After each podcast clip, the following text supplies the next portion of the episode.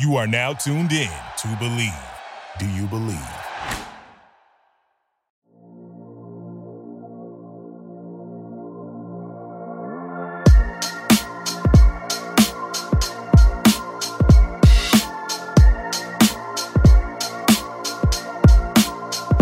All right, welcome to On My Block, the Green Bay Packer podcast. I'm your host, Ahman Green. Been gone off a week, but my man Mike handled the show and did it very well. So, Mike, man, how you doing from last week? What's been good with you?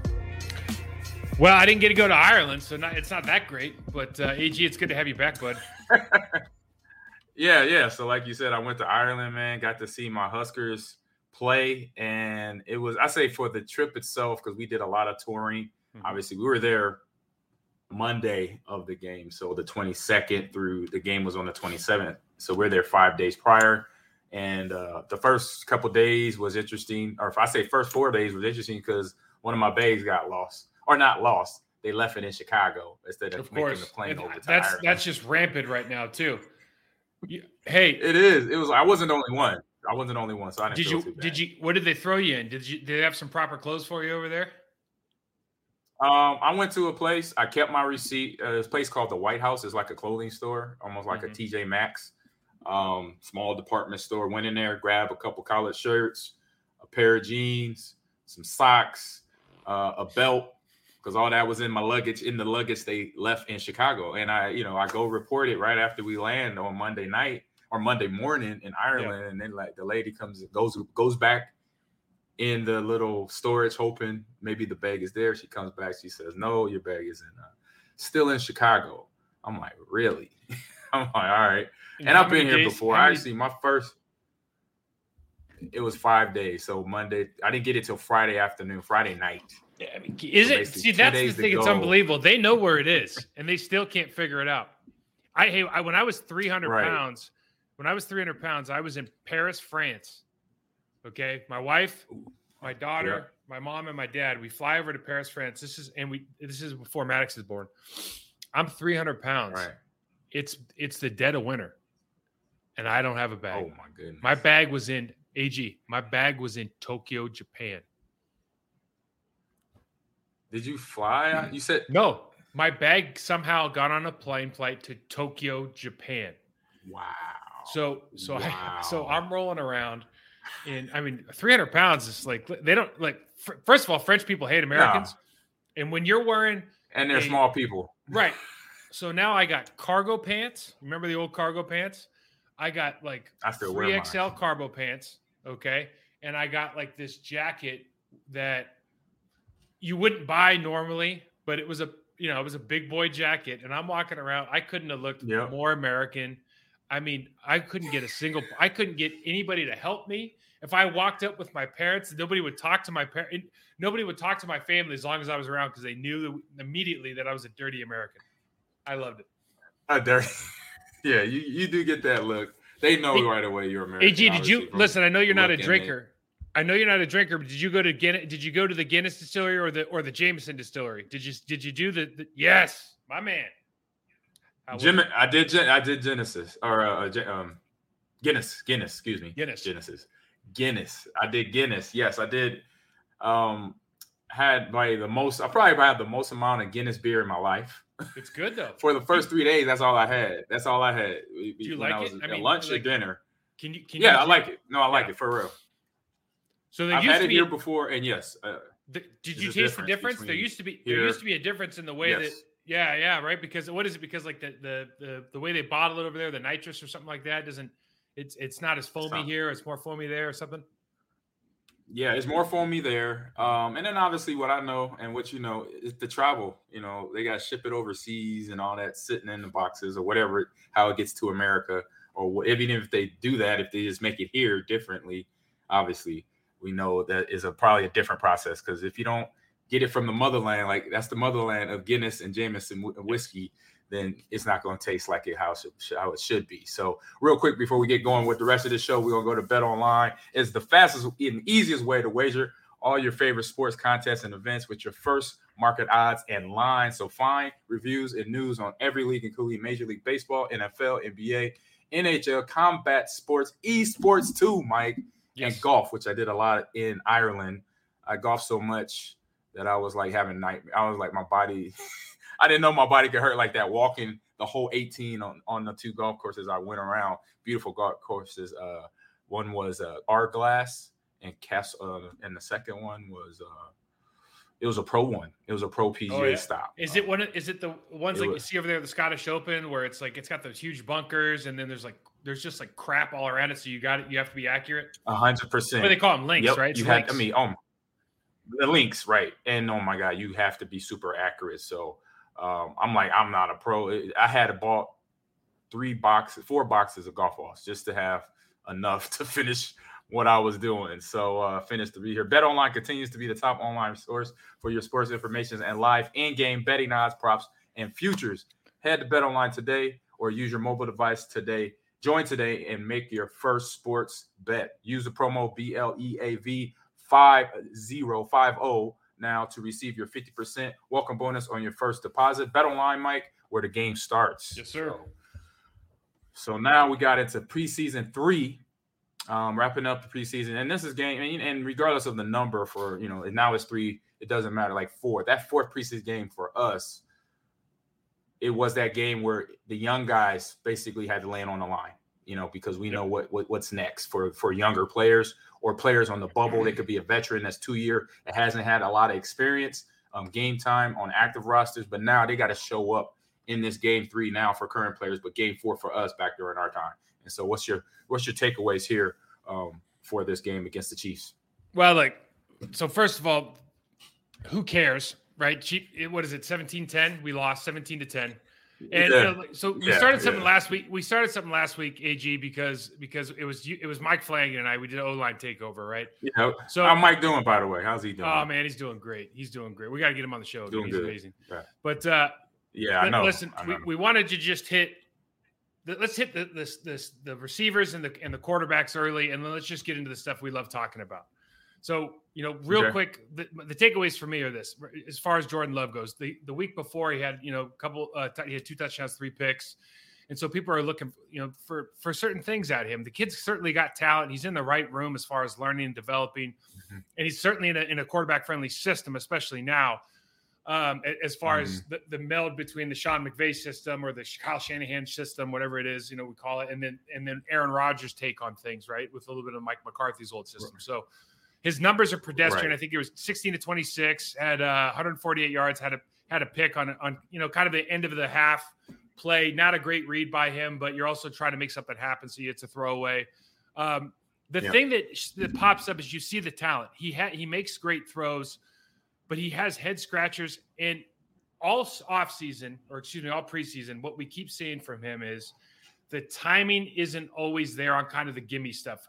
Like it's not like a long handoff. Keyshawn Johnson sometimes talks about with Aaron Rodgers, like Aaron Rodgers, where you're throwing it 10 yards or 40 yards, it feels like a long handoff, right? The ball's just where it needs to be. Right. And it's not always that way with Jordan Love yet. The accuracy is not what we would just consider elite. So as you break down the film and you start looking at it, there's a couple things he really needs to work on. Pocket presence.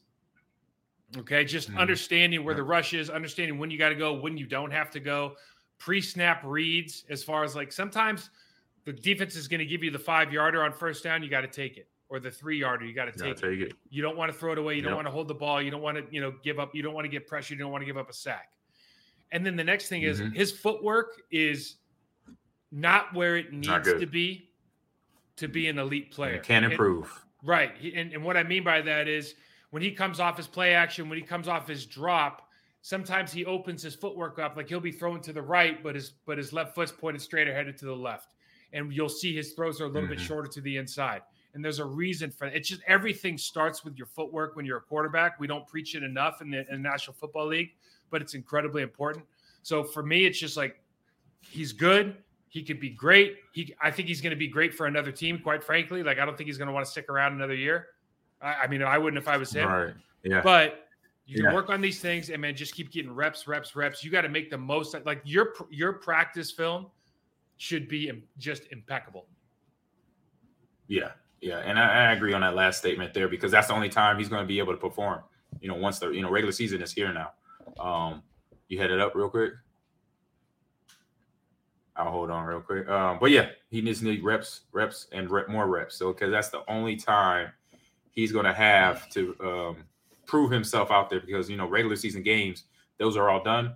He's not going to be in, in, a lot of those regular season games. Um, to his footwork, that's something I watch on a daily when I watch, any, you know, especially college uh, college football uh, to pro football. I watch the quarterback and their footwork because me, uh, you know, I wasn't a running back, but I played baseball, and I knew that having a good base on yourself, throwing that ball from the outfield to the infield, if it's on a strike or if you just trying to hit the second baseman to get uh you know somebody out or just to get the ball into the infield, you got to have your feet set in different ways. And if you don't have that set, feet set the proper way to throw certain passes, you know, certain you know if it's a lob pass to a to a bullet pass to a touch pass, things like that, then it's going to show up. And and defenders going to know that because from a defense alignment standpoint, they'll know okay if we push him around, we make him see ghosts don't let him set his feet, then he's not going to kill us because we know better than anybody. A guy that is still playing, you know, in his 20 plus year, Tom Brady. We all know if you rattle him, you move him out that pocket, he he gets frustrated because he knows better than anybody from the ground up, the feet, or in, if they're in the right place, the ball, he gets real comfortable and he's going to just basically pick you apart. So that's something that you know young quarterbacks got to know. I say got to I say that's got to be their first point of emphasis you know, not worrying about how strong their arm is, if they got a big arm or whatever. Then start from the bottom up. Work on that footwork, and obviously, like I don't know if you heard me before you when you jumped off there. Just the reps for him, like you mentioned, I agree. The practice reps is going to be his reps because regular season reps are not going to come a whole lot unless they get a blowout and he finishes up the game, or if they're losing a game at a point of which where the coaches say, you know what, you know, let's take all the starters out. Let's put let's put uh you know Jordan and the other you know offensive line, running backs, wide receivers, second crew in because this game is out of reach at this point in the game. So until those situations pop up, that's when he's going to get his um, time out there to burn. Yeah, one, one thing that you, you brought up, you know, Tom Brady's when I when I work with athletes, he's like one of the first people I talk about because Tom Brady's got the best footwork in the game. He doesn't have the best feet in the game.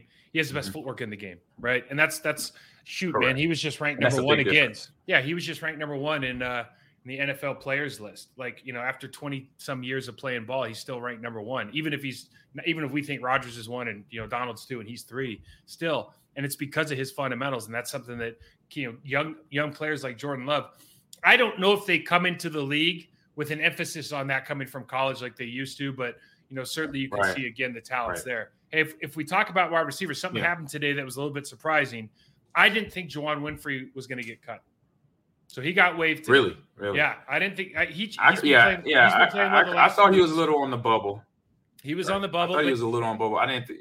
Yeah, he's back and forth. Well, this this is this is one of those deals. So obviously, Doubs is gonna has played his way onto the team. He's gonna get he. You expect him to get minutes, and Christian Watson yes. has not played a lot, but you see the talent, and obviously he's coming off an injury.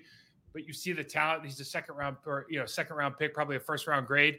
You're gonna you're gonna get that that mm-hmm. that time and experience what's really been interesting this offseason or this preseason is the way that everybody's emphasizing all the rookies because of Aaron Rodgers making that statement that guys got to pick it up in the wide receiver room, blah, blah, blah. But really, right, we right. haven't seen Allen Lazard, we haven't seen Randall Cobb, we haven't seen Sammy Watkins.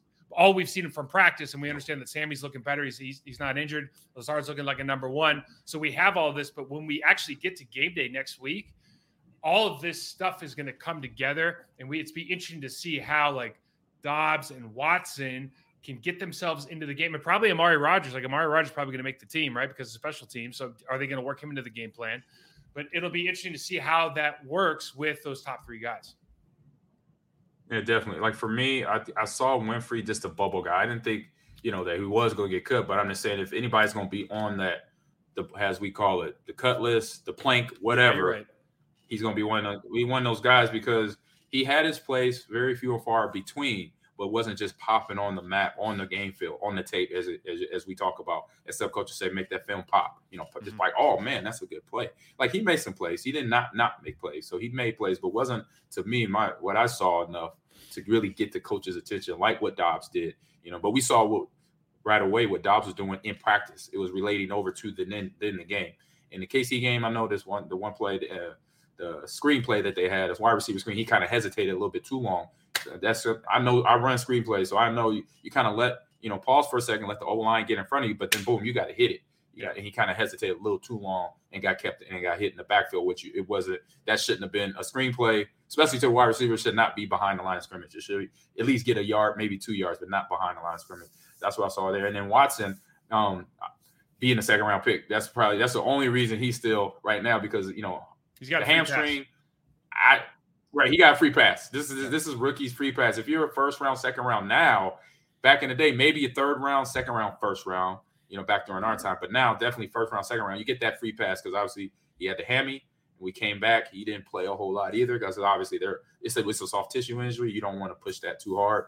You want to make sure you get him ready for the regular season. So now all the guys in the room, I I I say I say Randall Cobb being his age, they kind of know what he can do and what he can't do, and it, it really take it wouldn't take no snaps to not to know, or really you don't want to get him hurt out there. Um, uh, Allen Lazard, I think he's proven they knew what he could do, um, but to test out the young guys in some of the other positions that, like you saw, you saw, um, I think it was Doubs or another receiver early preseason we mentioned that was trying to take the role of uh, Allen Lazard and picking up blocks and stuff, trying to handle Winfree. defensive backs, linebackers. Winfree. Winfree, right? So he they were trying him, you know, and maybe that was it. I don't know, you know, but but the one thing, if anything, he showed effort. And uh, I want to make a comment today. I was watching uh, Good Morning Football this morning on NFL Network, and I saw they had uh, the old Patriots GM and then Kansas City GM. I think it was Scott uh, Scott uh, Pioli? Pioli. Yep. Yeah, and he made a, he made a beautiful comment about um, cut day, and what he said, he said, you know, because he worked all levels of administrators from GM, player development, all that stuff, um, scout running around, you know, watching players on NFL scout side or the college scout side, and his comment basically was like, we know what this day is, you know, it's a tough day for players, but it's not necessarily mean their career is over, like. With this team, yes, you know, with the team that I'm working for, if it was with the Patriots or with the Chiefs, as he said, with that team, yes, it's over. But you're still, you know, a viable option in terms that we might put you on a reserve list to, you know, hold you in waivers. So we make sure you have, we want you. We just want to take you off for a day or two. But within 24 to 48 hours, you're still going to be on a team. If it's not us, it's going to be somebody else because somebody else can't claim you. And so he, he just kind of expunged on the point of cut day is not the, the worst day in a player's career. Can it be? Yes. But it is other situations that players get put in. Obviously, POP, PUP, um, veteran, and now what they said about practice squad players or practice squad having 16 players, 10 of them rookies, six of them veterans, those two to three year veterans that haven't got that time, like I mentioned earlier. So I thought that was an interesting um, take on things because obviously when we we we talk about this part of the training camp, we know it's like it's it's what they uh what was the the Reaper, the Reaper's coming, Yeah. um coming to you. And so yeah, so he had he had some good comments there. And his last comment was talking about when he was with the Cleveland Browns back in 1995, and he had to put down, he had to let Carl Banks know. And Carl Banks was a player that he he idolized and he enjoyed watching him play. So he said it was more, he said, I was more terrified to tell Carl Banks that, you know, we gotta we gotta cut you, we gotta move on, this, that, and the other. And he said the biggest thing that Carl took from that is that he said, Scott, you were honest with me. You told me straight up we were cutting you. You know, this is not working out. And whatever he else he added on there, he said, if anything, to the GMs, to the scout coordinators, whoever has to do that, sit down in front of the, the player to let that person know what's going on. Just be honest with them, you know, and then go from there. And because he said he still had conversations when he would see Carl. It's like that was that was one of the uh, conversations he remembered towards the end of his career. What do you think they mean? Like when they say when they make those statements, though, I I, I always get like I always roll my eyes a little bit because, like, what do you mean? Be honest with like, hey, you're hey they the player said you were being honest with me. Well, yeah, you're cut. Right. Like it was pretty easy. You know what I mean? Like they like they're. I always feel like Right. the GM's trying to make himself look like a stand up guy, where it's like, dude, that that it literally is your job. And and the fact is like Right. I have it. True. well, the, the fact the fact is for for this uh, for this time of the year, look, the reason that the the average NFL career is like three three and a half years is not because of guys like you and me. It's because of guys like the guys that don't make it past year one, right? So there's a, I mean, there are a lot of Mhm. people that are going, their dreams are going to end, if not today, in the next week. And it's a sad reality of the sport. Right. It's a, it's a competitive business, and this is this is part of it. I, I do have a question for you though, Ag Yeah. if you looking at our roster and you had you know, I, I you rubbed the genie's lamp and you got one wish. You had one something on your wish list for week one. What would you add to or change about our roster right now? Add to or change. In other words, if you need Um, to, ch- if you think like, man, this position's just not working out for us, I need, I need depth here. I need a starter there. What, what is that position? Do you think? Oh man, that's a good question. I would have to say, well, first it pops off the. As soon as you said, as soon as I said you said that, I thought about David Bakatari, Bakhtiari. Just Yeah. get him in there. That's one thing I would be like, Jeannie, can David be healthy, hundred percent to play ball and get him? You know, he he'll be him, the guy we know. That's my genie wish right there because we know when he's in there, that part of the line of scrimmage from the run and the pass coach players don't have to think about it. They know that that side of the offensive line is going to get their job done because obviously he communicates well with his teammate to his right side. So from that point on, that's my I'll say that'll be my genie wish out of the box going into week one. You know, uh, that's and that's a, a very good one. And the only I think the only reason I might have a different take is just because I think Josh Nijman's done a really good job. And like I, he's he's not David Bakhtiari, but nobody, you know, you know, there's only a couple of a couple of him in the league. Right. The more Yeah, I, player the to more, player is different. Right. the more I watch about the, the more I watch this team, the only the only glaring weakness that I see on this team right now, and I can't really speak for the secondary, the you know the backup players in the secondary, but we do not have competent backup outside linebackers on this team right now. We do not. Yeah. I, we just don't. And I, I think Ignam, I think I agree. I think I. Ignamari might be like he should move up to second team and get a chance to get some reps in because I, he's just got a little wiggle to him. He's he's fast. We can t- we, we can teach him how to play with better leverage. But there's just not guys like the Mhm. drop off between Preston and Rashan and the, the backups is is pretty big, man. And I, I can't really say that about other positions. Right. Because you know, with that, that just shows you the level of play that those guys have. You know, True. they, they, they set the bar so high, it's gonna be hard for those players to be them, you know, be that level. Um, when I say to those young players in that instant, like Kingsley uh, Eggerby, uh, Jonathan Garvin, hey, be you. Um, practice that technique. You know, make sure you you, you hit your assignment, whatever that um, ex, you know, whatever that responsibility is, um, go there and do it, and be a solid tackler. I think we saw some plays in this last game too, a solid play in the tackling. It, it could have went 50-50 either ways, but most of most of the time, guys were getting guys to the ground, and that's one job as a defender you got to have. But I kind of agree with you. It is it's guys that are new name players. We don't really know them, obviously by name, but that's where this is their opportunity when they do get in there and make a name for themselves. Let's let's get to trench warfare, man. Talk about the offense. Let's talk about the the, the, the people that we care about the most, man. These box seven players. Yes, Um, we got our, yes our indeed. this this first unit was out there with, with Jordan Love, uh, and I think Taylor started the game. You know, a couple of plays against the first unit. Running the, back, yep. Yeah, the, the defensive, their, the first, the, excuse me, a couple of plays against their first defensive line. Um, I thought our offensive line in the run game got pushed around, quite frankly. Um, some backside things. You see, even see the first play of the game, uh, they got pushed around on the backside. You know, Hanson is. I think Hanson's earned that opportunity to be the starting right guard. He's still got some work to do on Mhm. like two eye blocks. Um, the back is which is the toughest block for him on the backside of the run. Um, you see that you see, you know, Royce is, you know, Royce played last year and did some good things, but you can kind of see where there's that he's got a lot of areas of opportunity. I think strength being one of them. Um, I think awareness. He missed it. He missed a run through on a double team on an outside toss. That is hopefully is one is Right. one of those things you just you you happens one time and then you're back in it. Um, I just think there's a lot of room for improvement in the run game as far as moving moving bodies off the ball. Our tight ends got beat up uh, in the run game. Deguara played fullback yesterday and just got his you know Mhm. hole checked. Um, Davis, uh, Yeah, I want to make a comment on that when it's Yeah, my turn. did. Yeah. yeah, D- Davis. we- I say he was the nail, not the hammer, right? But all these all these guys, it's again, it's hard. It's hard to. It's you're watching these games and you're, you're passionate about the game, and so it's hard to remember like, oh, we have Marcedes Lewis, like it's okay, right? Because you still need to find that other guy because Tonyan can't block, or at least he hasn't proven he can block yet. So you still No. need is is and Right. we, we want kind of Deguara to be that guy, but man, it's time. Like you got to come be that guy. Yeah, yeah, and uh, like you said, Deguara was more the nail, not the hammer, and that and that is a whole being fullback. That's a whole different mindset. You know, you are very uh, say lacked in the fo- opportunity to get the ball. Mm-hmm. Your job is to literally run into people. Um, to have that mindset and to want to do that, like I said, it's special players. I played with them.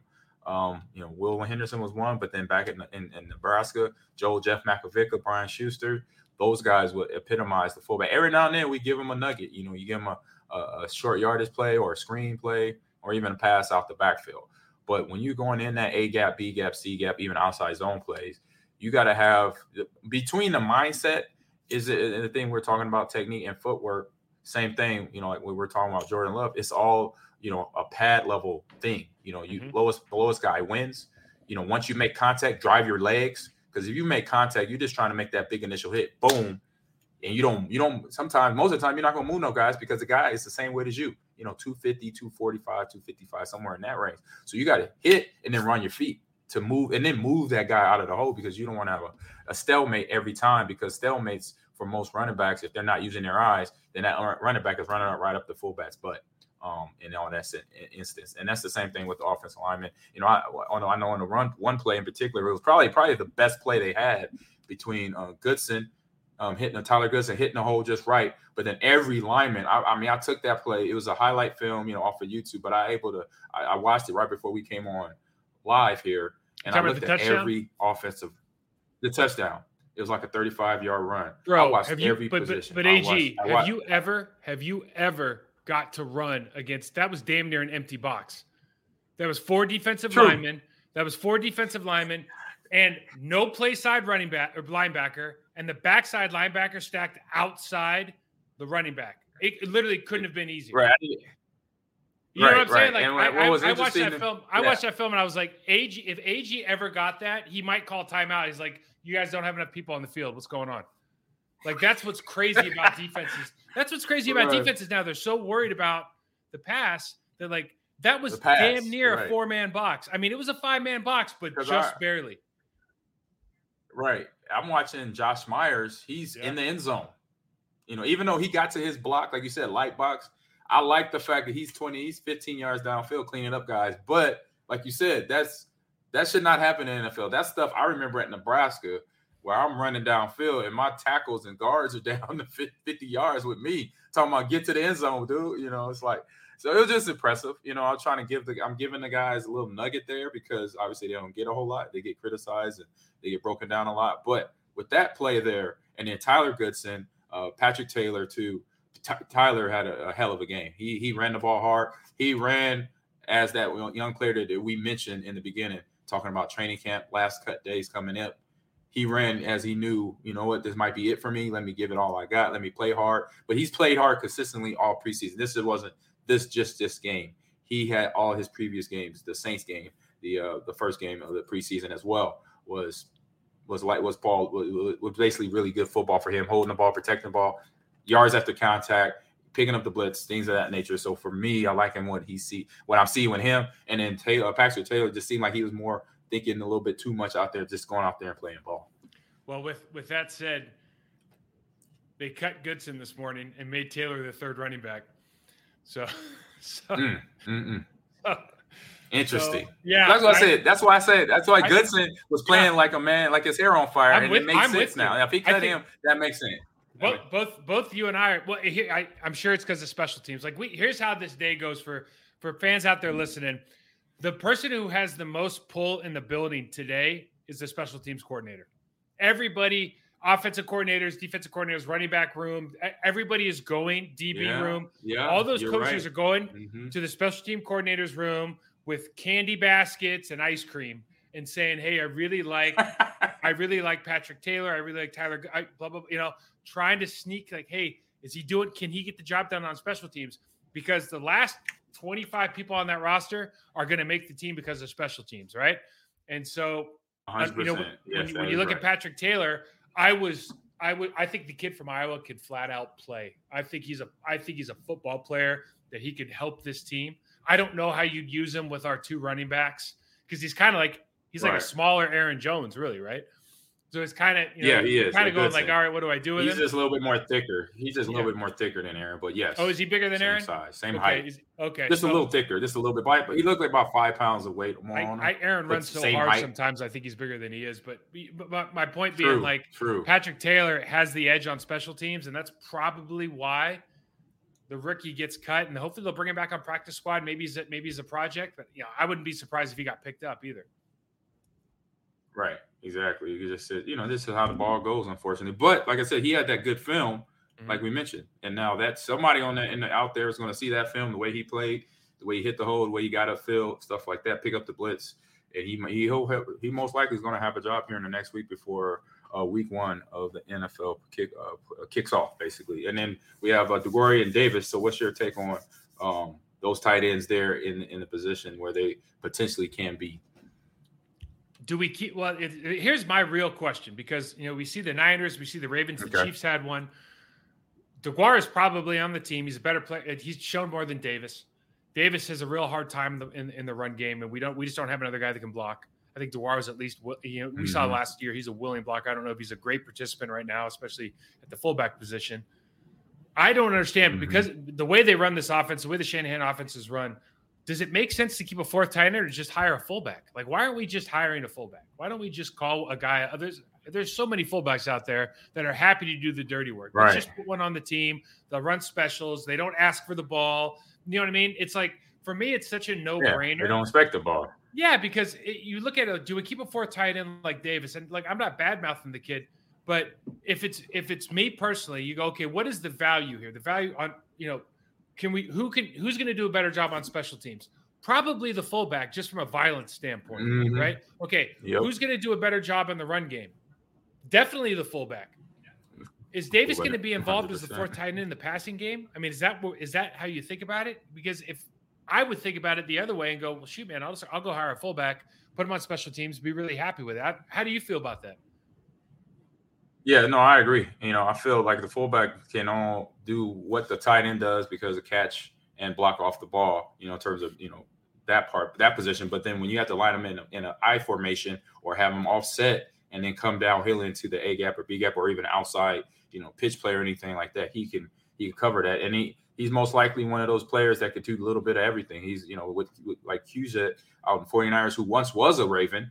You know, he gets, um, you know, I think he went free agent to 49ers, but he does all that. And then he, once you get him every now and then, you give him a nugget, you give him the ball, and he's going to do something with it. And so just find those players, having a guy like that is, I say, is a bonus because then you know, okay, I have a guy I could, I could go into the, the muck of things, into the A and B gap and move people. And then also I might, I could sneak him out the backfield for a pass here and there. And, and throw the defense off, you know, in the in the plays that Matt Lafleur liked to call.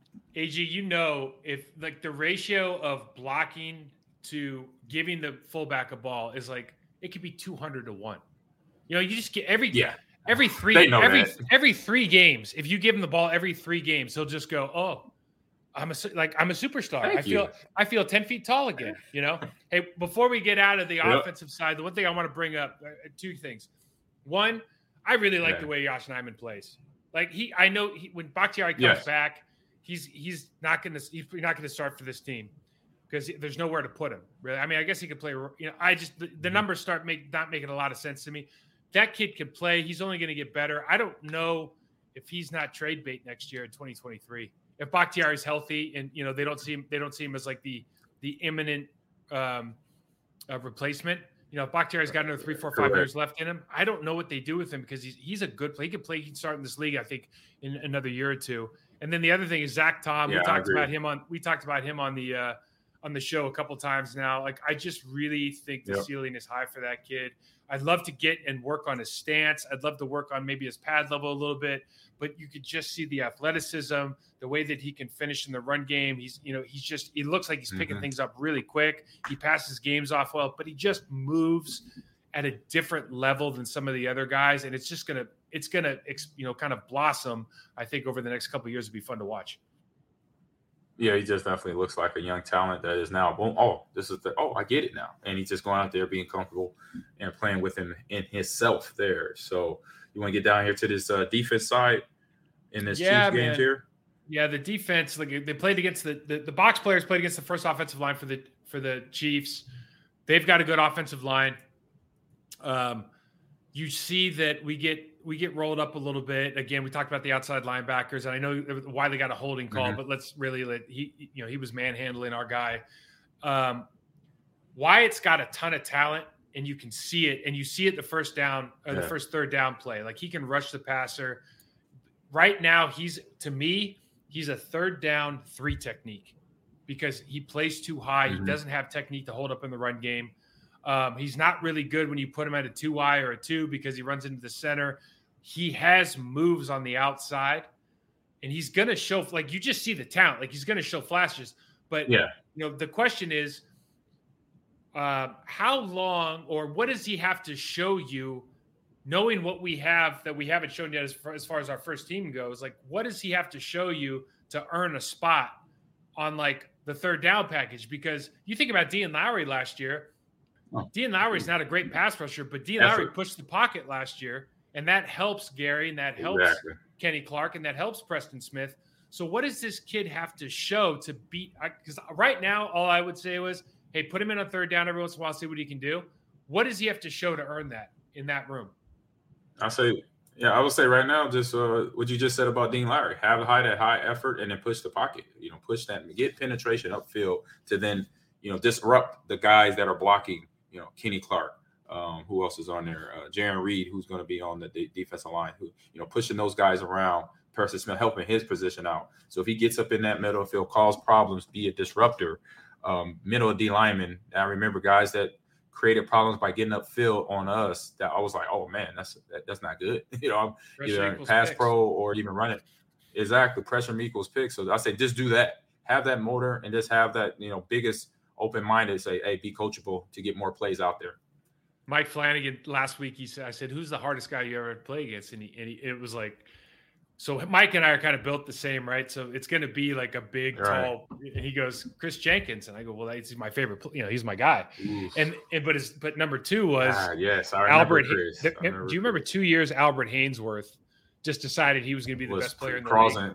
Yeah, there was like two yeah, years of contract years. Bull in the China shop. Yeah, he was unbelievable. But going going back to our team, you know, we've got we just have talent everywhere. You know, we, we talked about it. Um, uh, Tipa didn't play. Forty didn't play this this week. I don't know if he's guaranteed a spot on the team. That I don't was know linebacker, right? Yeah, yeah, he's he's the outside linebacker outside, that yeah. he's played first and second. Young guy. we were kind of always talking like you know he needs to develop. He needs to develop. Um, 53 was in, Kobe Jones was in, Ladarius Hamilton was in this this week. You know, none of these guys are really good at rushing the passer. And again, that that's kind of where I keep going back to as far as what how are we going to manufacture pressure when our yes, starters aren't in, you know? Um that's always that's always going to be I think that's going to be the question mark and that's always going to be kind of the, what's hanging over this um, this draft class because we had the chance to to pick the uh, Florida State kid when we picked up Quay Walker. And Quay, listen, Quay made some tackles mm-hmm. in this game that he's supposed to make. You know what I mean? Like he made, you know, he made some tackles yep. in the flat when you know the ball's not great. You know, it wasn't a great throw or anything, but he makes a couple tackles that he's supposed to make. He's, you know, he's got a long ways to go as far as as far as like button up guys, uh, button up guards, and being able to take on blocks. And but he like you can see he's right. developing. You see the talent; it's going to be there. Is he going to be a difference maker in year one? I don't know. But you know that pass rush is always so so important. Chris Hovan said it in a, in a huddle one time on NFL Films. Man, pressure equals picks, and like it's from an offensive line standpoint, at least like that that is our ultimate fear. Yeah, you don't want that quarterback in the NFL NFL level quarterback that's top ten comfortable in that pocket. You want him very uncomfortable where he's frustrated. If he even if you get him to the level where he's yelling at his old line and receivers to catch the ball, you got him because yep. then now you you getting him off his comfort zone where he's not comfortable, where he's dropping three three step, four step, five step, and a skip, you know, a hitch, and getting that ball out. Then you're doing your job as a defense to make sure he does not get comfortable, like I said. So uh, we're headed down. Who we got here? AJ, when we talk about Quay Walker, about? going back to him because he is the first pick in the you know for for us in this draft. You know, as we watch yep. this, Isaiah, we've seen Isaiah. Like, first of all, we know De'Vondre Campbell's an All Pro. Isaiah McDuffie has played very well. Now Ronald Ronald Jones checked him in the hole, and Ronald Jones checked him and Quay Walker in the hole, dragged him right. But Isaiah McDuffie's right. played really well. We love Krys Barnes plays well. Um, both of them, like if if again, I'm the guy who has to block these guys. Both of them have outplayed Quay Walker. Now I I know that there might be some past things that you know he can do. Both of them can are are better today than Quay Walker is. Does athleticism alone justify reps that from uh, over those two veteran players that are outplaying him? And and again, mm-hmm. I'm not mm-hmm. bad mouthing Quay right. Walker. I'm just telling you the other two are better right now as of today. Yeah, uh, athletic ability, no, um, because you got to need that technical side of it. You know, how you use your hands, how you understand offenses. If you could read a formation, be like kind of have an idea, an intuition where the ball may going, may be going defensively. You know, what's coming at you? Or is this a run? This is situational. Oh man, it's third and five. So what can they do? You go down the list of plays. It could be a run. It could be a play act. So you got to have it. You got have you got have that ability all day. You know, you could be up the field fast, get a sack real easy, but then now situational football has to kick in. Then the ability's out the door, and that's where you know talent from college level when they get to the NFL level, they find out, oh man, I, you know, I was beating them the whole game, and then finally this situation popped up. It was a special situation. It was third and long or third and medium, and I thought I was going to get the sack, but that tackle did this to me, or the tight end, you know, buzzed out and did something different that I never saw before because it mm-hmm. just wasn't in his mindset for experience. So I say that experience side will then trump um, being very athletic at your position. Yeah, I, I agree, and that and that kind of goes to the the the bigger kind of maybe question mark of, of the team right now is how do these you know the first round picks and then a guy like Enagbare who's kind of showing flashes of hey, he he could turn out to be a really good player. He's, he certainly has the athleticism. What are the expectations? Like if you're if you're a starter on this team, or you're a, a huge contributor on this team, like what what kind of expectations can you have for these young players? Are we just hoping that they continue to show kind of flashes of brilliance as they kind of come along what is usually a rocky road? Like I don't think any one of these guys is walking in like Aaron Donald year one. No, no, no. What you want to see from a young player like that, you just want to make sure that if one, their ability, why we noticed them in college and why they're on this team comes out. And then as either a veteran or a coach to say, okay, that ability is there. What you did at so and so university, boom, great. You're doing that. Now let's mold. Now you got to, this is the NFL level. Now you got to learn this, this, and this about your position for you to be on this higher level because just your ability is not going to get you there. So you got, you know, then as a young player, okay, coach, got to tune in now. I can't go, oh, oh man, I got this, man. I'm physically, I'm better. Hey, that physicalness is going to be eventually on the down, on the decline eventually. Once you hit 30, it's going to go downhill. So you want to make sure you had that that mental side of the game as well and be coachable. Number one, be coachable all day. so I think the last, know, thing, you know, we talk about. Oh, go ahead. No, I was going to say the last thing is, you know, you talk about our defenses in general, and we really just haven't seen a lot of starters. But you, we talk about the talent, and we, I mean, we have talent at every mm-hmm. level. I'm talking about the first team guys. We have talent at every level. Our secondaries is as good with Alexander back as maybe they've ever been. Seeing the emergence of Rasul Douglas and what he brings. We have Stokes yeah. on the other side now. We have safeties that are that are proven. You know, we talk about Savage all the time, but we, there are proven safeties. We have all pros at every level now, or guys that are potential all pros at every single level. Mm-hmm. So Last year, we talked about this defense a lot, and the coverages they were playing was kind of a bend but don't break scenario. With the guys that are coming back, with the emergence of guys like Rashan Gary, like where can we realistically look at our defense? Realistically, look at our defense and say, like, we can either make like this is where we expect you to be at the end of the year, or AG, like, where can we make a jump as far as are we going to create more turnovers? Are we going to get more three and outs? Like, what do you see them improving on mm-hmm. from last year, given the fact that we've got some of these players coming back and, and some others developing. Yeah, I mean, but what, what I say the biggest thing, you know, obviously with the defensive front, with Clark in there and causing problems, along with Preston and uh, Gary, I say that back end having Jaire, Jaire healthy, along with the other safeties that are back there in DBs, and then not being that bend but don't break defense, um, because that's a thing for a team that's on the rise. If you're gonna be that defense at the top, you don't you don't bend. You don't break. There's no bend on. It's break. an attack There's, mode. We're in attack mode. Exactly. Exactly. It's three and out. You know, every time the team gets the ball, the most, the biggest drive is a six play drive, and then boom, they're punting. It's not getting to the red zone because bend no break is getting to the letting them get to the end zone, either holding them a three or you um, get a turnover then. But a top end defense will shut you down before you even get past the 50, even if Yeah. you get past the 50. That's the that's the top end defenses. So having that back end, making up make those get take away those mistakes from games last year, you know, where sometimes they would think I think with Savage would lose coverage responsibility on either a player or his zone, uh, if it was you know zone to man. Um, and then just being aware and just talk because defense uh, that's where you could really you gotta you know talk out loud and be aware because I remember coaching my linebackers a few years ago, even though it's a high school level. But yeah, I, will tell them when y'all have when we're sitting in a cone, a zone three, uh, zone four, cover four, cover three, we got to talk because we got to say in in in. That means guys in and out of zone. You got to make that verbal because we're looking at the quarterback because it's a zone coverage. We're not looking at receiver. We are aware of the receiver because they're passing through each another uh, player zone. But you got to chatter. Hey, guys coming your way. Guys coming your way. You know, let that know. And I say that that right there, just be communicative and be, like I said, again, again, be coachable to one another in that defensive back or in that defense as a whole.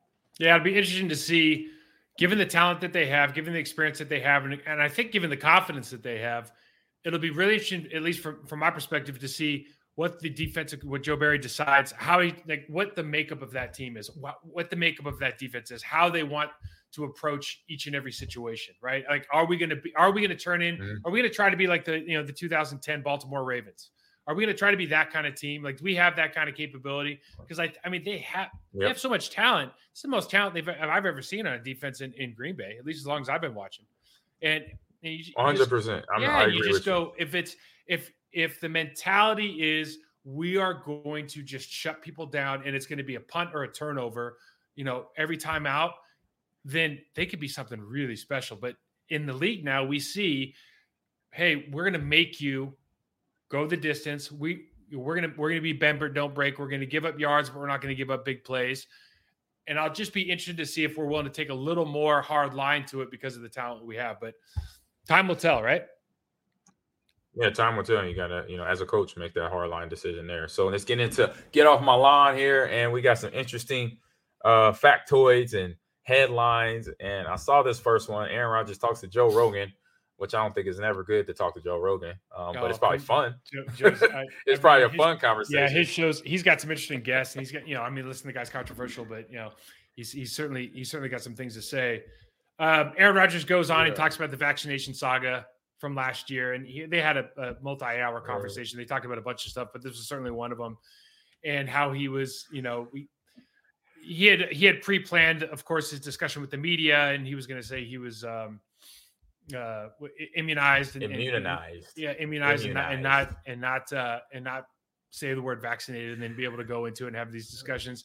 And Aaron's a very smart guy. He you know he has an answer for everything. Oh yeah. Um, and you just it, it'll be interesting to see. He kind of he kind of went he went all in on how people were treating him, how the media treated him, how people he thought that you know were on his side, you know how everybody made him a bad guy. He, you know, the, the term "scorched earth" is something that might be used with the way that he discussed some of the the, the relationships and everything with with with members of the media and members of the NFL and and the Yeah. and and the way that NFL organizations were treating potential free agents and, and people that they were thinking about cutting or not cutting and the way that they were treating things in the building as far as you know if if if you're not vaccinated then we're you know it was here's how we're segregating the groups and it just was very kind of awkward Yeah.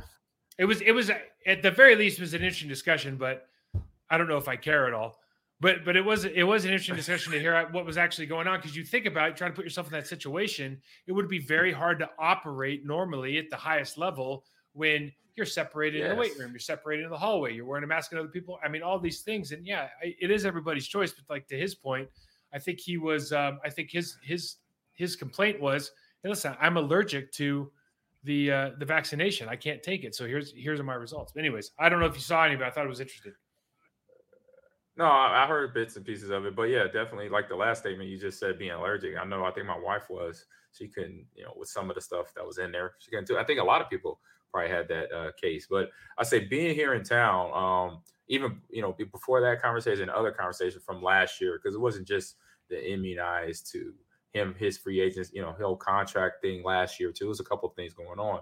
So being in town, you I caught word really of you know stuff he was he was unhappy about you know from the organization from the media and as a player, I can relate and have that and have those same type of feelings because obviously, you know, the media, we, as we know, they try to control everything we do as players, as professional athletes.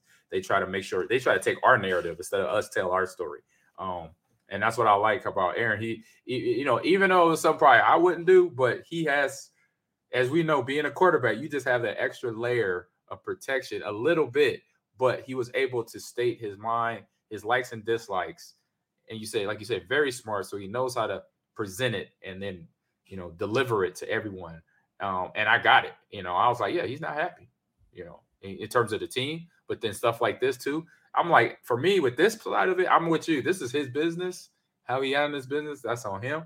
But with all everything else from the, the contract and him not wanting to be here and whatever, I'm like, that's for one, that's his stuff. But I get it because I was a former player with the Packer organization, and sometimes communication wasn't fluent, and so you didn't know what how they were thinking about you as a player or what you know in terms of negotiating, getting back on the roster, things of that nature. So definitely can relate on that an aspect, and it was very, like I said, happy to hear him really voice his opinion and get all his uh what was on his brain, what is on his mind, get it all out. Yeah, I think the only the only thing that was interesting, uh, the other part that was interesting for me too was was that despite uh, you know media reports to the contrary, everybody in the building knew exactly what his status was. You know that we everyone was acting like oh he's, he's betraying his teammates and this and that. Like everybody knew what his status was. And and when you start thinking about it rationally, you go, well, of course they do because you have to fill out a card and but you have to you have to show proof of vaccination just like you do everywhere else. But anyways, it, stories in the past, but I thought it was interesting. This story happened last it week, was. and AG. I saw it. I saw the okay. video. Okay, so a man took a not one, but two helmets off two different people and started beating them with it. That is a bad dude. Like we, we're all, Aaron Donald, he's swinging helmets. And first of all, there's two things I wanted to bring up on this, and I know this is an unpopular opinion. Uh, One, right? I would much rather get hit with a hollow plastic helmet over the head than Aaron Donald's fist every day of the week. Anytime. Okay? Yeah. Anytime. And all you guys are complaining about getting hit with a helmet. Yeah, a helmet hurts. I'll tell you firsthand, it hurts and it, nothing like Aaron Donald's fist. Okay, that hollow helmet, plastic helmet, fist. The first, Grown that's the, fist, that's, no. that's number one. Yeah. So all of this other right. swinging a deadly weapon, blah blah blah blah blah. The other two is if you were going to tell me, Mike, you're going to go to a practice today. If you pay ten dollars, I'll let you go to this practice. And there's a dude there that is such a bad dude that when other people start popping off, like La'el Collins did, the right tackle for the Bengals, right from the you know the Cowboy, right, right. Cowboys guy, starts yeah, cheap shot the people. Cowboys, right. Yeah, this dude is going to go over. He's going to tear the helmets off of two of the opposing team and start hitting them with it. I would go, where do I sign up? I'll pay any amount of money you want to say. I mean, that is an amazing because Popcorn. these are all grown men that we know are tough guys, and this dude is like, yes, this dude is the ultimate warrior, like WWE hitting the turnbuckle. Coming off like, the top rope. Is an absolute coming off the top animal, man. Like what a stud. Yeah, yeah, he is. I, when I saw the video, this was before I think before we jumped on the plane going to Ireland. I was like, well, I'm like, oh, okay. It was, and it was usual because I always saw this yeah. being a running back. And I'm like, why are you running towards that? I see people running towards that. You know, someone obviously going to help their teammates, but that's like, why would you want to run to a guy who is strong as all get out and he's swinging helmets vicious and violently, and he's already connected on a couple times. you know, how um, did you get like, two helmets off? Ag, you've seen fights, right. you've been a part of fights. Even, how do you get yeah. two helmets? I, one helmet I can get. How do you get two? Hey, he's got some strong. He got some strong hands. He, that's what I say. Because after um, the first one, I'd be like, like if I, let's say I got my helmet on and he takes I don't know right. Joe Schmo's helmet off and starts beating him with it. I'm going like, man, I better make sure this thing's all buckled up before I get myself yeah, I'm in there. Mine. You know what I mean? I'm buttoning, I'm buttoning it up. And that was the other thing. I was like, if it is, if I am within five yards of the helmet swinging, helmet, my helmet is on. Yeah. I'm not walking in there with my helmet off or half on. So it's going to get knocked off. Some media you know? guy, so, I forgot who it was. Some media guy was like, "Well, they need to have a policy. You need to have a helmet on during these joint practices." And I'm like, I'm like, are you? Do you do you think really? these guys were walking over there with their helmets off? Like he eh, removed those no. helmets from those people's bodies. Like that's that's what happened. That that is a, uh, that dude is a bad man. He is a bad man. Yeah, he's a bad man. He's a bad man. But uh, for my worst fight, I know it's the next question of this. The worst fight I saw during my time, it involves you oh. and KGB, his man. rookie year, and years after that. Every time I looked over at the O line, D line, one on one drill, I remember one time I look over and I see you, 68, you on a knee, and you're just pummeling 94. like, what is so going on? I beat him. I'm like, oh, I, I, hit him so hard one day, I broke his tooth. Okay. This right. Funny I, story. And, and it was just uh-huh. one of those deals where like we're not in pads and like you know he was a bull rusher. He yeah, y'all, it was just helmet. It was just so helmet. So we just we were like throwing, and I busted him under his under his helmet, and I hit him in the chin. I busted his tooth, and so you know it's over, and like you know, offense, we're all laughing, but and then a helmet goes flying by my head. You talk about like he took his helmet off and threw it at me.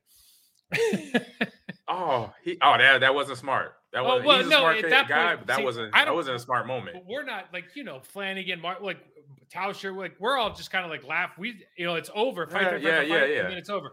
I remember Flanagan got in a fight with a guy. I can't remember who it was, but like he was right. by the time he got back to the huddle, he was laughing. Like there was no like there's there's just lack of anger. Like fighting wasn't like it, it wasn't like that. I'm not holding a grudge, not tough guy.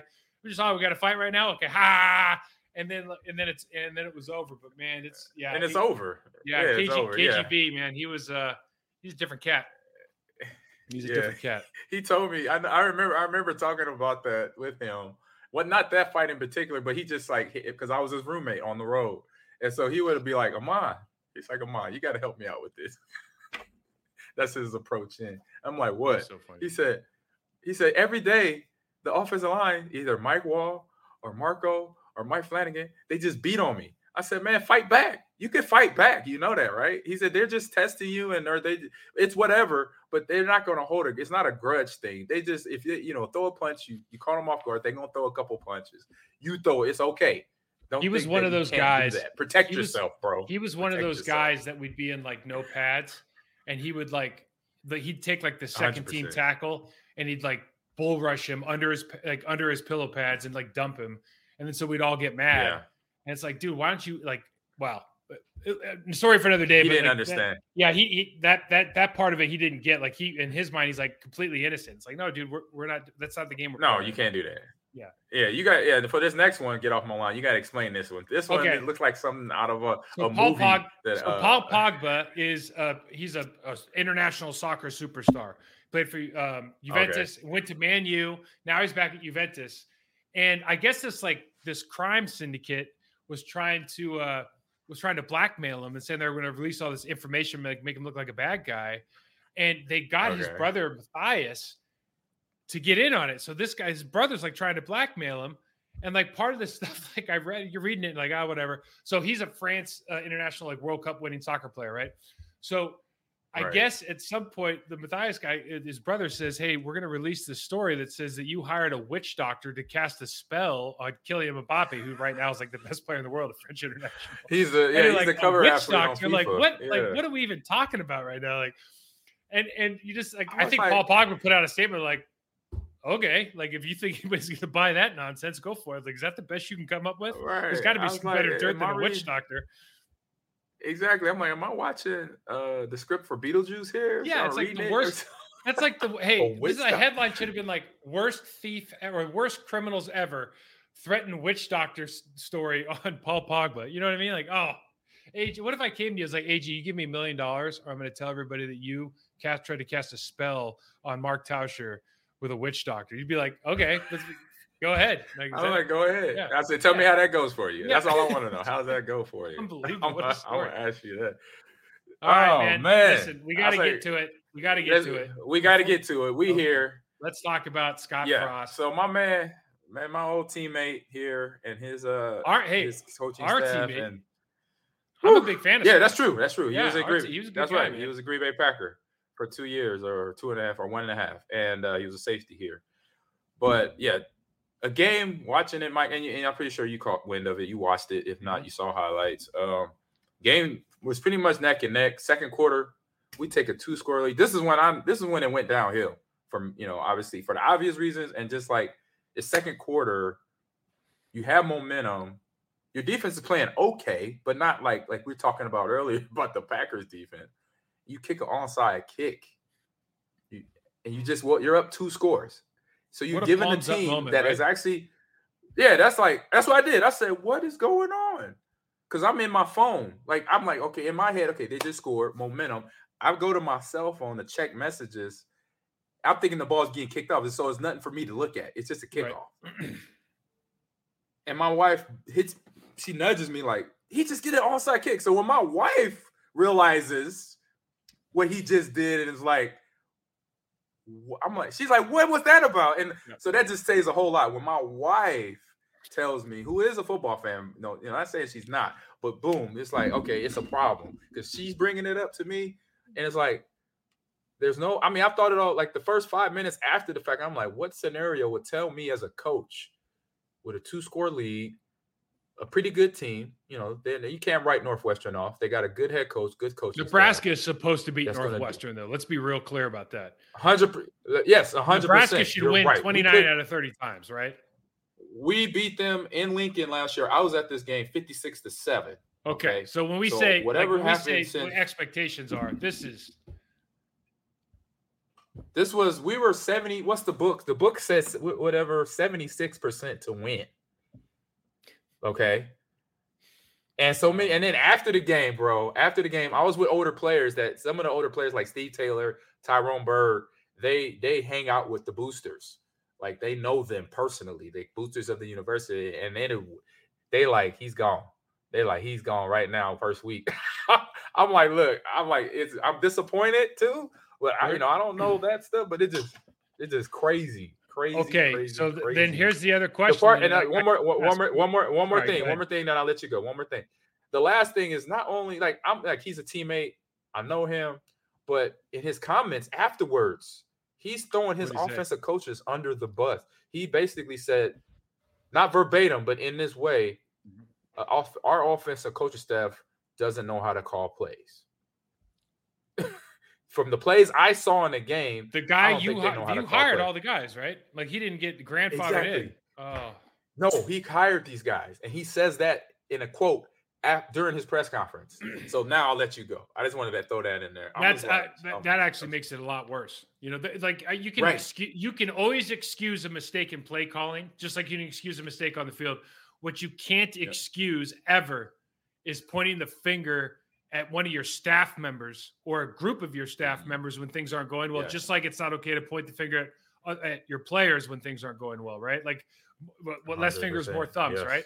Less fingers, more thumbs. Yep. Now, my question was, and now it's actually a serious question, is where's the suggestion box to put uh, Ahman Green as the the next head coach of the Nebraska Cornhuskers? When do we get? When do we hey, get to that point? Who do we have to talk to? Let's start a. We can campaign. We can start a campaign. I don't know who to talk to, but we can start a campaign. I'm telling you, who's it'll be a whole bunch of Husker fans that. Yeah. Uh, Trev Alberts, former player, as you probably play. Uh, well, here we go. Here we go. Yeah, you heard it here first. We're yep. starting the campaign. Ahman Green is the next Nebraska head coach, 2022 and a half, maybe 2023. Oh, we'll. Maybe we'll see. Listen, we got one new segment. I'll, I'll take assistant. Az, we got one more segment now, and I I, I put. yeah, I saw this. I like this. I, I, knew we were gonna. I knew we were gonna talk about uh, something that was gonna upset you, the Nebraska game. So I wanted to put in the hero of the week, and the hero of the so week this week is it, is it is it D, well is a DC Comics thing. I know you're a comic book fan. So Ezra yep. Miller, who's the Flash in the new DC, you know, the mm-hmm. Justice League movie. Great actor. He he he's had a couple of mis- mishaps let's be honest, yep. the guy's acting like a, a goddamn crazy person for the last six months. He's out of his mind, right? The things that if he's done yeah. when they hit the papers, you're just like, this, this can't even be real. He's just acting like a complete fool. But he's been jailed multiple times. But now he's him and yep. his agent went and flew and talked to the DC guys because they, they actually threatened to turn this movie off. They're like, just like the Batgirl movie, they're like, we're not even going to release the Flash, even though it's got Michael Keaton as Batman and it's parallel. You know, I mean, it's got all this stuff going on. It's supposed to be the bridge to this new multiverse deal. It should be unbelievable. It should be awesome. I'm really, I was really excited to see it. So, my hero of the week is Ezra Merrill, Miller, believe it or not, for saying, "Hey, look, I got some problems I'm trying to deal with. I'm going to go meet with the DC guys and try to get this movie out." Are you excited to see the movie? Yes, I'm excited and disappointed, like you said, if they see Batgirl put on Batgirl after they spent ninety million dollars, Mike. Dude, you know how bad they that movie spent ninety. You know how bad that movie exactly. It's have been. like you spent ninety million dollars and you shelve it, and that, and then not only you know who you know what else gets shelved in that poor Scooby Doo. They had a Scooby Doo movie too, and Scooby Doo gets shelved right next to Batgirl. I can Like, see, I can oh. see both. Of this. Here's what I don't understand, Ag. Maybe you can explain this in in you know, briefly. Is what is it about DC? Is it characters, or what is it about their storytelling that makes their movies not as uh, popular, lack of better, you know, famous, enjoyable, whatever it is? Like they're just not as good. The new Batman was great. There's been Batman movies that are good. It was, But It like was the good. Justice League movie, good. Batman versus Superman, Man of Steel, they're okay, but they're not nearly as good as some of the Marvel movies. Why? it, it starts with the studio. It starts with management up top. It's unfortunate, you know, that Warner Brothers, the people who run it, with Zack, like for example, prime example, Zack Snyder, when he did, I was, you know, I was fortunate enough to be in the be a stand-in on a movie on the script. I mean, on the scene. He did Dawn, a Batman versus Superman, Dawn of Justice. Mhm. Cut it, post-produced it, boom, boom, boom, ready for ready to go out in the theaters. And production said, or management says, cut it down to three hours. He, I guess it was four and a half hours. They didn't want a four and a half hour superhero movie. But then what happened four, four, five, ten years later? That same well, Justice League, which was also cut up, that looked weird. People didn't understand it. Same thing. Production said too long of a superhero movie. People are not. I'm like, people watch Lord of the Rings three hours. You coulda made it two movies. three and a half hour. Exactly. The Zack Snyder cut of Justice League Um, was really good. That's one.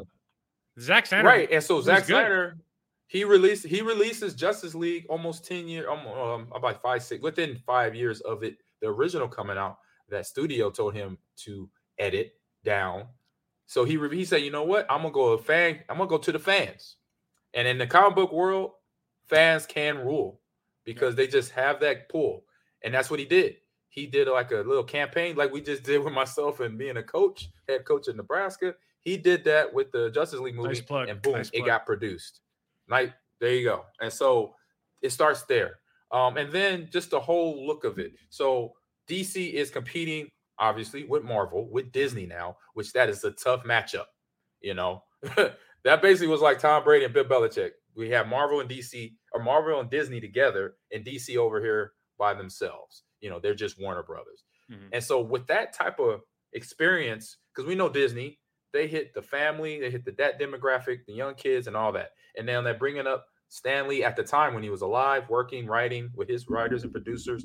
You got all that, and the storytelling side of it is where they just missed out on it because this whole, where we're talking about the Flash, Batgirl, Justice League, all started back when when during Dawn of Justice, Zach was going to make his movie to connect all the dots. It was Mhm. supposed to be Flash right after that, and then Cyborg was going to get his own movie, and then Wonder Woman would get her two movies. But we saw just the opposite. We saw Wonder Woman first, then we saw Aquaman, and we never saw the Flash, and we never saw Cyborg. So missing those two movies, introducing the Justice League characters as a full, you know, they just did Batman, Superman, and Wonder Woman. You missed out on, and then Aquaman, you missed out on Cyborg, and you missed out on Flash, and you missed out. Now people are going to that don't read comic books are going to think otherwise because they don't understand the whole multiverse thing that's about to happen in Mhm. both universes for Mhm. comic books. So that's the two problems with DC trying to compete with uh with uh, Marvel and Disney basically. It just seems like because the com like if, if you're a comic book fan, you know, maybe like DC more than Marvel, but the comic books are this. I mean, you know, they, they write the comics, uh, we write comics. They're not that much better than than, but but the it's got to be. It seems like DC should go just hire whoever the hell's writing the screenplays adaptations for Marvel. I feel like Right. they should just go hire them because they do a better job. exactly. you know? Yeah, and it's it's it's uh it's um his last name is Despito, Desapito, I believe, and he was with, working with Michael Bay and Transformers and Steven Spielberg. So you Okay. talking about it's high level. that type high level writer, Yeah. producing, executive producing, people that know this is how we this is how we need to present it to the fan. You know, this is what we edit out. We don't edit that out. We keep this. You know, this type of music, this type of actors, A-list actors, these this level of characters, and keep the continuity there. When you don't have the continuity, that's where the that's where fans like me and other fans from Marvel and D, that's when we get mad because it's like we reading the books, we reading the books, Mike, and you be like, hold up, that didn't happen like that. Yeah. But y'all, you know, it's like y'all y'all not having that continuity, and that's what Marvel's done. Marvel in most, I say I wouldn't say all of it, but I would say 85% of the story told on the big screen of what we've seen, if you're not a comic book reader, is 90, 85% right to the book, Got to it. continuity, canon, as whatever they call it. And that's what kept the Marvel fans happy because they've hitting the they're hitting it out the box because they're telling the almost exact to right story that's in the book. AG, I'll tell you so, what, you got so much going on. What's up? And you, no, I mean you, you, you're esports coach. You're going to be the next head coach of the Nebraska Cornhuskers. Comic book aficionado. Yeah, thank you. I mean, I just learned. I think I just learned more about Marvel movies than oh, maybe the last ten years. Thank you. Yeah, it is. Yes, you're welcome. Yep. And uh, and I've done a little homework on uh like when the whole story of the Infinite, you know, saga came out when I was finding out, oh, this is guy named Thanos. He's a badass. So what I did, I was like, you know what? I'm gonna study up on all the badasses in both universes. So Darkseid is the badass in Marvel or DC, and yeah. Thanos is the badass. And I was like, you know what? Because I, I, was like, if these are the baddest dudes out there, because in our world we knew who the bad dudes were. Yep. You know, it's either this nose tackle or this linebacker, this safety, you got to watch them. These are the badass. So I'm like, let me look on these badasses. So I th- so check this out, Mike. You might like this one. So Thanos mm-hmm. is so a badass in his origin story of becoming Thanos. They call him the Mad Titan. That's his yep. other name. Yep. And he was dating Death. So Death is a woman in the Marvel universe. Joke there, but yeah, he's dating her. Yeah, he's dating Death. And she says to him on a date, she said, Hey, Thanos, you know, you all right. I kind of like you. But you know how I'll fall in love with you? You gonna murder your mom. Go do that. And then we we might come. I could probably put a ring on. You could put a ring on this thing. And wow, he said, really? What? He said, okay, no problem. He he murdered his mom from his request of, of death, his girlfriend. I said that's a bad. That I'm that sorry. I say that would have been, that would have been a hell of a plot twist in one of the movies. I don't know if I don't know if he's as popular. Right. Right, I'm saying it. Yeah, they, they say that's where Marvel comes in. We can't put this on the big screen. Yeah. Do you remember that movie Sin that's City? In the book. Remember the movie Sin City? Yes.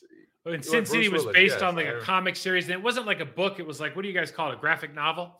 It was a, a graphic novel. Yeah, yes. graphic novel. It's a good. It's a that, real good one. And that one, and then there's another one called The Watchmen. That's uh it's DC. Yep, maybe. Watchmen. Watchmen is DC, and it's yeah. it's probably more ruthless than any graphic other DC novel, right? uh, series out there. Yeah, so graphic novel is, it's hardcore. That stuff is yep. gnarly, man. Yeah, that stuff is gnarly. Listen, hey, good show today, yeah. AG. Tell you what, man, man, Thank you, Mike. Great show I'm for you as up. well. So, hey, you can find. I know you can find me on uh, uh Twitter and Instagram and Ahman Green thirty, all one word. And Mike, let them know where they can find you on social. Yep, Mike Wahle 68 Twitter process to perform on Instagram. Like I said, AG, great show, man. Appreciate you. I'm glad you're back. I'm glad you had a good trip. Uh, sorry yep. about Nebraska, but I'm glad you could be the head coach. And uh, listen, yep. all things must come to an end. And and and if, if we got to shut the show down so you can go lead those guys to the promised land, then I'm good with that too. Right. Hey, you might get a phone call. You never know. all right. Man. Have a good day.